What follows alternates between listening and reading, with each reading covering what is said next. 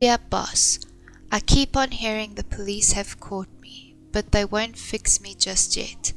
I have laughed when they look so clever and talk about being on the right track. That joke about leather apron gave me real fits. I am down on whores, and I shan't quit ripping them till I do get buckled. Grand work the last job was. I gave the lady no time to squeal. How can they catch me now? I love my work and want to start again. You will soon hear of me with my funny little games. I saved some of the proper red stuff in a ginger beer bottle over the last job to write with, but it went thick like glue and I can't use it. Red ink is fit enough, I hope. Ha ha. The next job I do, I shall clip the lady's ear off and send it to the police officers, just for a jolly, wouldn't you? Keep this letter back till I do a bit more work, then give it out straight. My knife's so nice and sharp, I want to get back to work right away. If I get a chance. Good luck, yours truly, Jack the Ripper. Don't mind me giving the trade name. P.S. Wasn't good enough to post this before I got all the red ink off my hands, curse it. No luck yet.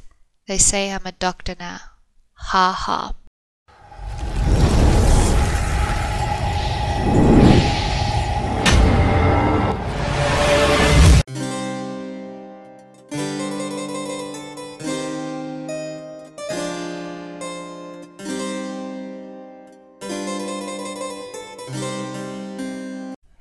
Everyone remembers their first. Their first love, their first kiss, their first encounter of learning about a serial killer in Victorian era England. No? Just me? Oh. Well, I'm talking about Jack the Ripper, probably one of the most famed serial killers of all time, whose identity has never been revealed. I wonder what the Ripper might think knowing that he went on not to only influence other like-minded serial killers like the Yorkshire Whip, like the Yorkshire Ripper, but change media as we know it. Jack the Ripper starred in many forms of media, books, stories, songs, and even shifted from being a terrifying nighttime stalker to a cartoon villain, which is where I was first introduced to this mysterious man with a taste for blood. Um, it might have been Scooby Doo or Batman. I can't really remember. But the point is, I wanted to know more about this man that was never caught. Okay, fast forward to where I had Google access. Fast forward to where I had access to Google, and I discovered that the cartoons definitely sugarcoated Jack the Ripper's crimes. For one, For one, for some reason, it never crossed my mind that Jack the Ripper was a murderer. It was another shock to the system finding out how brutal the killings actually were. Now, before we delve into this massive case, I do just want to say that I'm not going to be exploring all the suspects or all the theories and ideas that are centered around this case and um, I'm not going to talk about that they may have discovered his identity 130 plus years later, mostly because the evidence isn't very solid and concrete, and the suspects were never officially charged with the murders of these women. Um, I'm also not going to talk too much about the people who found these women because they aren't really relevant to the story and honestly it's a lot of names to remember and for now they aren't as important as the names of the victims. Okay. Um, I'm also going to focus primarily on the victims without going into too much detail of their state. And I say that but I feel like I do go into a little bit of detail of how they were killed and how they were found. So just if you're sensitive to that kind of content, maybe uh, not listen or maybe come back another time where I talk about not a bloodthirsty killer. Um, um, I'm also going to primarily focus on the story itself with one or two theories that I think is very interesting and a little theory that is a little bit more on the mythical side and of course I'll toss in my two cents and what I think. And with all that being said, let's explore the story of Jack the Ripper. Everyone loves a Friday, and with good reason. It's the day that starts a well deserved, peaceful, and restful weekend. I'm sure to the people of Whitechapel, I'm sure the people of Whitechapel went to sleep the night before looking forward to the weekend. Possibly one Mary Ann Nichols was thinking the same thing before she closed her eyes. She just didn't know that she was going to close her eyes for the last time. In the early morning hours of Friday the 31st of August 1888, the west end of Bucks Row Whitechapel was disturbed to find the body of a woman, her throat slashed and disemboweled, abandoned in a gateway where she was discovered at 3.40 a.m. Her body was still a little warm, and the poor man who found her was struck with the idea that the killer could still be nearby. Whitechapel awoke to the news of a local woman found massacred on their streets. Police were called to investigate the scene, but forensic science is not the same. But forensic science at the time is nothing like we know now. So who could they sus- who could they suspect? I'm sure they must have sus- I'm sure they must have suspected the man who had found poor Mary Ann Nichols only half an hour before being slayed, but without sufficient evidence the police had no suspects. I can't help but wonder what the people of Whitechapel were thinking. Whitechapel, an impoverished part of London, wasn't exactly the safest place to be in Victoria era England. The streets were overpopulated with seedy bars, immigrants looking to change their lives, starving families, ladies offering a good time with gin being widely with gin being widely and easily available to everyone. Maybe crime was rampant because no one seemed affected by the vicious killings of a woman who walked their own streets late at night. Their thoughts perhaps changed a week later on the 8th of September when another familiar face that worked the streets of Whitechapel was found at 29 Hanbury Street. Annie Chapman was found in a disastrous state. Her throat was cut and her body badly mutilated. Cuts and bruised. Cut and bruised. Her throat was cut and her body was badly mutilated. Cut and bruised, and parts of her were missing. The police surgeon at the time told investigators that Annie Chapman's navel the greater part of her bladder and her womb had been brutally and forcibly removed, and poor Annie had died from blood loss.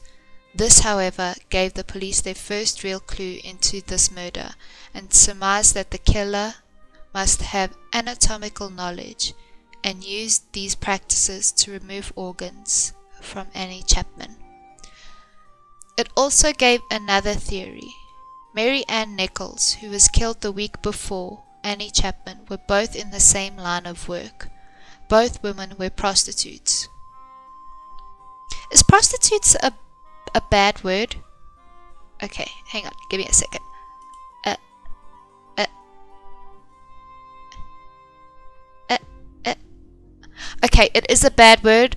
Um, we will call them sex workers. Police began wondering if there was a connection, or if it was just an eerie coincidence that both women were in the same line of work and both were murdered in the same matter. Whitechapel was starting to wonder the same thing. Was there a killer targeting sex workers, or was it just different women affected by different circumstances where they happened to share the same fate? No one knew for sure until a letter was handed over to Scotland Yard on the 29th of September 1888. Posted on the 25th of September and received by the Central News Agency on the 27th, the killer had made himself known as Jack the Ripper. And that first letter uh, the police didn't take the note seriously, so many were peop- so many people were playing tricks and hoaxes, spreading rumors about these killings, that I'm sure it was hard for police to keep their facts and evidence away from fiction. I'm not sure if the Dear Boss letter was actually published, or if it really was just a joke, or if it really came from the killer, but regardless of its origins, um, it led to no concrete evidence it led to no concrete leads, and I think it was disregarded as definitive evidence. For a short time, Whitechapel was on edge, going to bed every evening and wondering if another soul would be stolen during the night. With all the pranksters, jokers, and rumors flying around, it was hard to decipher what was real and what was fake. With something happening to someone else prove that there was a killer out there with a taste for sex workers?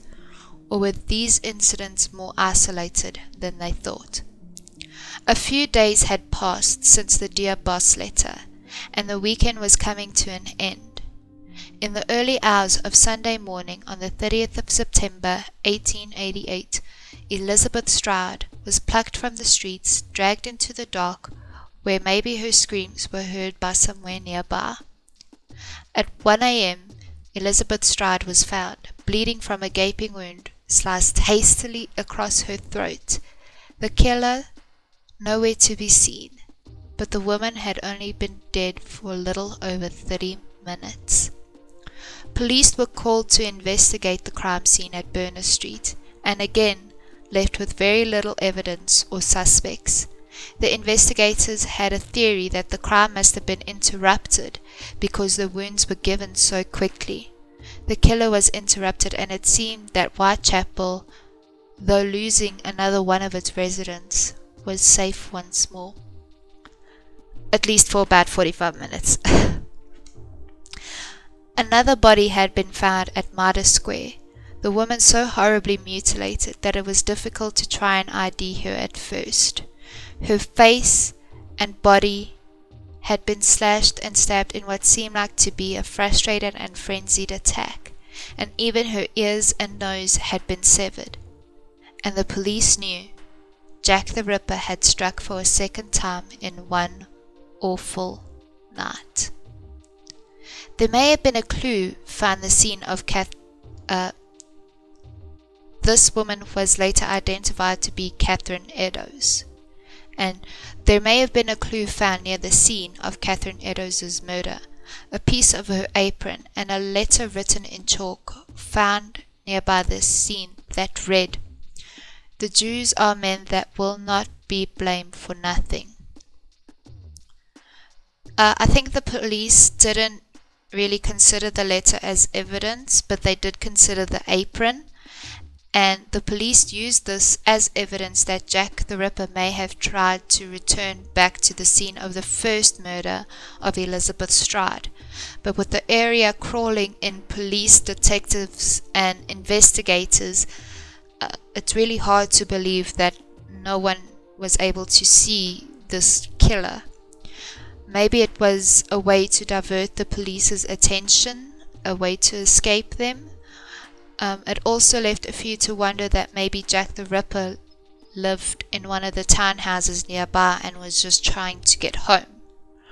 On the 1st of October, the Central News Agency received a postcard, and once again it was handed over to Scotland Yard for evidence.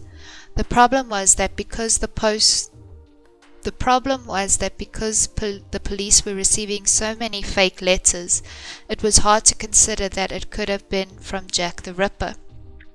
But this letter was different from the hoax letters. Not only did this letter have the same messy handwriting and awful spelling, you guys have to go and read this letter. It's the spelling is horrendous. Um, but it also had the details of the double killings before it was news, before news of the double killings were released. I was not codding, dear boss, when I gave you the tip. You'll hear about Saucy Jacky's work tomorrow. Double event this time. Number one skill, number one squealed a bit. Couldn't finish straight off. Had not the time to get ears off for police. Thanks for keeping the last letter back until I got back to work again. Jack the Ripper. Now, before we move on, um, I just want to say that there was one more letter sent during this time for a week straight from the 13th of October. The police began searching houses for clues that could link anyone to the murders. And during this week long search, a man received a letter in a box with half a kidney, half a human kidney. And the letter claimed to be from hell and was signed by Jack the Ripper. And even though the letter had similar handwriting to the previous ones, uh, the spelling was worse than the previous ones. As someone who's read it, it was hardly hardly um, eligible, and the grammar was horrible. Uh, but even though there is no evidence to say that this for sure came from Jack the Ripper, just like the other letters, and it was later proved to be a prank orchestrated by a medical student. It's a horrible, horrible joke and I don't know what this poor man did to this medical student, but it's very tasteless. So, bleh. um, again, a few days had passed since. Again, a few days had passed, but Whitechapel was far from peaceful. The residents were terrified that Saucy Jack was waiting around them was waiting for them around buildings, stalking the shadows, ready to claim another life. A few weeks passed with no events. A few weeks with no events didn't seem to relax them until a screaming landlord's assistant called for police on the morning of November 9th, 1888, a Friday. Mary Jane Kelly was found at home, the safest place she thought possible, laying on her bed, covered in her own blood. Mary Jane Kelly suffered the worst of Jack the Ripper's attacks. She was butchered, slashed, and disemboweled. Parts of her body were placed carefully around her, like the killer was taking apart a toy to see how it worked, and she was almost decapitated. I guess it makes a, a little easier knowing that Jack slit Mary Jane's throat before she he decided to cut into her. So there is a chance that she was already dead before Jack began his. And you, I don't know if you could see, but I'm doing. You can't see. I'm doing air quotes around work. But out of all of the victims, Mary Jane Kelly was killed in the most vicious and the most horrible way. And that was the last of Jack the Ripper's victims. I can't tell you exactly what is so fascinating about Jack the Ripper and the canonical five. Um, I don't know if it's the mystery or the murder that makes this case so compelling. I don't know if it's because Jack was never caught. Uh, there are so many theories that Lewis Carroll, the author of Alice in Wonderland, a prince, Queen Victoria's son, um, and even an interesting lead surfaced I think in an article from 2019 where they took DNA from a shawl belonging to Catherine Eddowes and they compared her descendants' DNA to the DNA of the semen that was found on her shawl and compared that semen to the descendants' semen uh, of a mentally ill barber that lived in the same area. Um, but the DNA evidence wasn't conclusive, and I don't think it was taken seriously. And I think it was disregarded by scientists as not being uh, good enough, or the theory itself was considered unpublishable. Um, while all the links and stuff were very interesting, like the Barber to Catherine Eddowes, uh, I don't know if I like this theory. Just, I feel like it's too easy or it's wrong to try and blame these murders on someone that they described as what? A raging lunatic. Uh, mental health wasn't taken very seriously there, so I'd kind of disregard this theory completely. Um, there is another popular theory, and this one is one of my favorites, and one that I found through an anime called Black Butler. And this theory is that Jack the Ripper could have been a woman. A midwife would have anatomical knowledge of a woman's body and the tools needed to do the dirty work. But there are other things to consider, like the strength of this midwife. Would she be able to actually tackle and fight other women? Uh, would she be able to overpower them? Would she be stronger than them? And while it's an extremely popular theory, there is no evidence to say that Jack the Ripper could be male or female, but it is still one of my favorite theories. Um, another one, and this is the one that's a little bit out there, but I, I kind of like it. I love it. Um, and this theory is that Jack the Ripper is a vampire and that he hunted the streets of London. It's a little bit wild, but if you believe that there may have been up to 11 Jack the Ripper victims instead of the canonical five, then I don't see why Jackie couldn't have been a vamp looking for a snack. Um, and while it's really fun to think about, I don't know if it's real. I don't know if vampires are real. I would like vampires to be real, but not if they're uh, just killing random people. I know that takes away from the fact of vampires. Anyway. um, forensics are so much different now, and I'm sure if anyone tried to reenact the Ripper killings, they wouldn't be able to vanish and disappear like Jack. And I think that's a good thing. Um, I don't think Jack is someone to make a hero, but I can understand the allure of him. But don't model yourself after him, okay? Okay. um, Jack the Ripper was an anomaly in his time and in comparison to the serial killers we know now, like Bundy, the Wemapan killer, the checkerboard killer, and the Night Stalker, Jack the Ripper's Jack the Ripper's numbers are a little bit low, but he's kind of like a gateway for so many people into the true crime world. I mean, Batman made a movie about Jack the Ripper in 2018 where they offered another popular theory that Jack could have been a policeman, which is just one of many, many theories, but again, it's a very interesting theory. Um, and normally, if you're starting to get into true crime and serial killers and you start reading about this stuff, normally Jack the Ripper is one of the first stories you read about where you kind of like, oh, people aren't messed up. So that's what I mean by Jack is kind of like a gateway into the true crime world.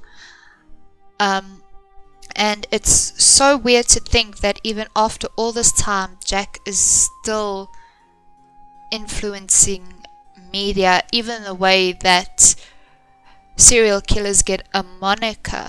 He, in a way, he kind of started that to name these killers something that makes them seem more terrifying than what they actually are.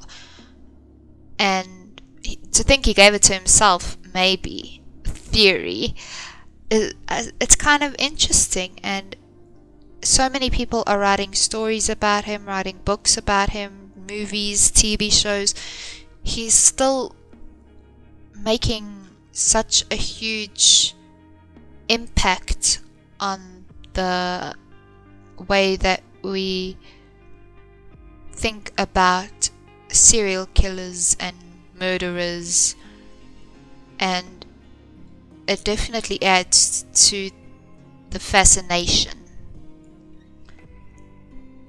So, yeah. Thank you so much for joining me for Magic, Monsters, and Myths. Um, I am still trying to figure out the setup, so please bear with me. But I'm so happy to be back and tell you stories that I spend way too much time thinking about. Uh, I post new episodes of Magic Monsters and Myths on the 30 Magic Monsters and Myths on the 13th of every month. So I would love to see you there for all. I would love to see you there for the next episode. Uh, you can follow me on all social medias. I am Kera VG, K E R A V G, on all of the things. Um, I'm really excited to be back. It's Friday the 13th, so I'm gonna go watch a horror movie now. It's a tradition in my household. So I hope you're staying safe. I hope you're doing well, and I hope that next time I will have a better outro. Thank you so much for joining me. I hope you have a magical day. Okay? Bye.